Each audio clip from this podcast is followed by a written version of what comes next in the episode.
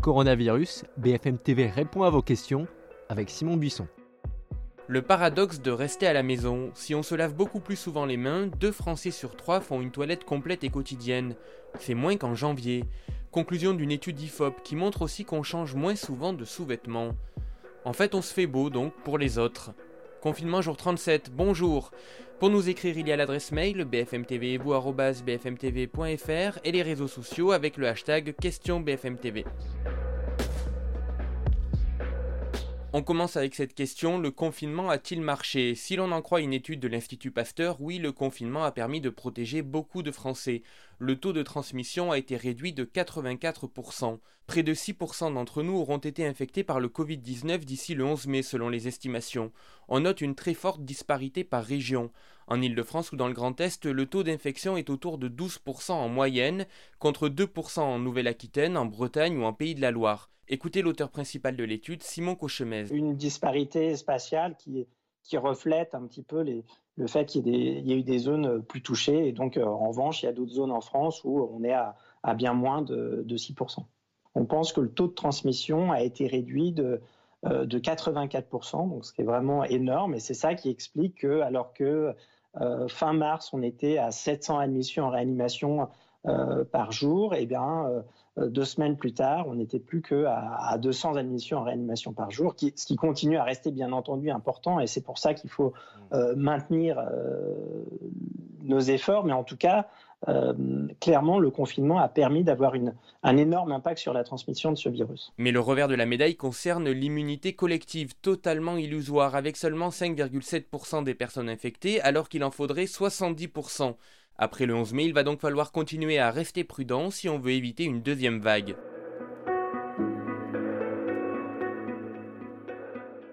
Jeanne nous demande, après les annonces du ministre de l'Éducation, puis-je garder mes enfants à la maison après le 11 mai si j'estime que c'est trop risqué? Pour commencer, rappelons que les annonces de Jean-Michel Blanquer hier devant la commission des affaires culturelles de l'Assemblée nationale sont des hypothèses. La rentrée du 11 mai sera donc progressive et les cours vont se dérouler par petits groupes de 15 élèves. Dans la semaine du 11 mai, ce seraient les grandes sections, les CP et les CM2. La semaine du 18 mai, les 6e, les 3e au collège et les premières et terminales au lycée. À partir du 25 mai, toutes les classes. Mais pour chaque cas, il y aura des marges de manœuvre au niveau local. Oui, Jeanne, les parents pourront ne pas envoyer en classe leurs enfants s'ils le souhaitent, à condition qu'ils suivent un enseignement en ligne. Les professeurs seront au travail dans l'établissement, ceux qui ont des vulnérabilités de santé pourront rester en télétravail.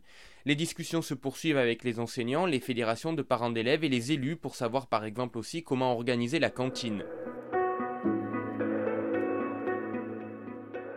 Une question de Sabrina, je suis en arrêt maladie pour garde d'enfants, pour m'occuper de mon fils, comment cela va se passer pour moi à partir du 1er mai? Oui Sabrina, les règles changent au 1er mai. Si vous avez toujours besoin de garder vos enfants, vous devez en informer votre employeur.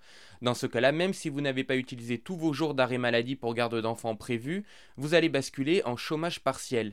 C'est à votre employeur de faire à ce moment-là les démarches. Vous toucherez alors 84% de votre salaire net, 70% de votre salaire brut. Les travailleurs indépendants, les fonctionnaires et les agents contractuels de droit public en arrêt de travail ne sont pas concernés par ce changement de régime. Plus de 2 millions de personnes ont demandé ce type d'arrêt depuis le début de la crise. Question de Cathy. Mon employeur m'a appelé pour une reprise de main, mais j'avoue avoir peur d'y retourner. Puis-je faire valoir mon droit de retrait? Non, Cathy, vous ne pouvez pas faire valoir votre droit de retrait avant même de vous rendre au travail. Il vous faut prouver que l'entreprise n'a pas tout fait pour respecter les règles de sécurité et donc vous rendre compte par vous-même des mesures mises en place. Le droit de retrait s'applique si le salarié est exposé à un danger grave et imminent. Mais attention, quand on exerce son droit de retrait, on n'est pas automatiquement payé par l'employeur. C'est à ce dernier de le juger légitime ou pas. Quand il est en désaccord avec votre interprétation, il peut vous infliger une retenue sur salaire ou une sanction comme un licenciement pour abandon de poste. Si vous souhaitez contester, il faut alors saisir les prud'hommes avec des délais très longs. On va répondre à Marc maintenant comment différencier les symptômes du coronavirus et les allergies respiratoires? Et oui, avec l'arrivée du printemps, c'est aussi la saison des rhinites, des conjonctivites et de l'asthme chez des personnes allergiques au pollen. C'est compliqué de faire la différence entre l'allergie et le coronavirus car les tableaux cliniques du Covid-19 sont très différents d'un patient à l'autre. Mais quand même, on peut dire que si vous n'avez pas de fièvre et de courbatures, vous pouvez être rassuré. Un rappel important pour les allergiques et les asthmatiques, continuez à prendre vos traitements antihistaminiques ou corticoïdes inhalés, car si vos problèmes respiratoires chroniques ne sont pas équilibrés et que vous attrapez le virus, ça peut dégénérer dans une forme beaucoup plus grave. On termine avec Laura, je n'ai pas de médecin traitant, qui contacter si j'ai des symptômes si vous n'avez pas de médecin traitant, rien ne vous empêche de contacter un autre médecin généraliste, soit par téléphone, soit via des plateformes internet comme Doctolib ou Allo Docteur. On pourra alors vous proposer des téléconsultations ou de vous rendre en cabinet médical en prenant des précautions. Il ne faut pas hésiter à consulter en cas de symptômes, même si ce n'est pas le coronavirus. Ces dernières semaines, de nombreux généralistes s'inquiétaient de voir les cabinets vides par peur de la contagion. Des visites à domicile sont aussi possibles via SOS Médecin si vous avez besoin qu'un médecin vous examine chez vous.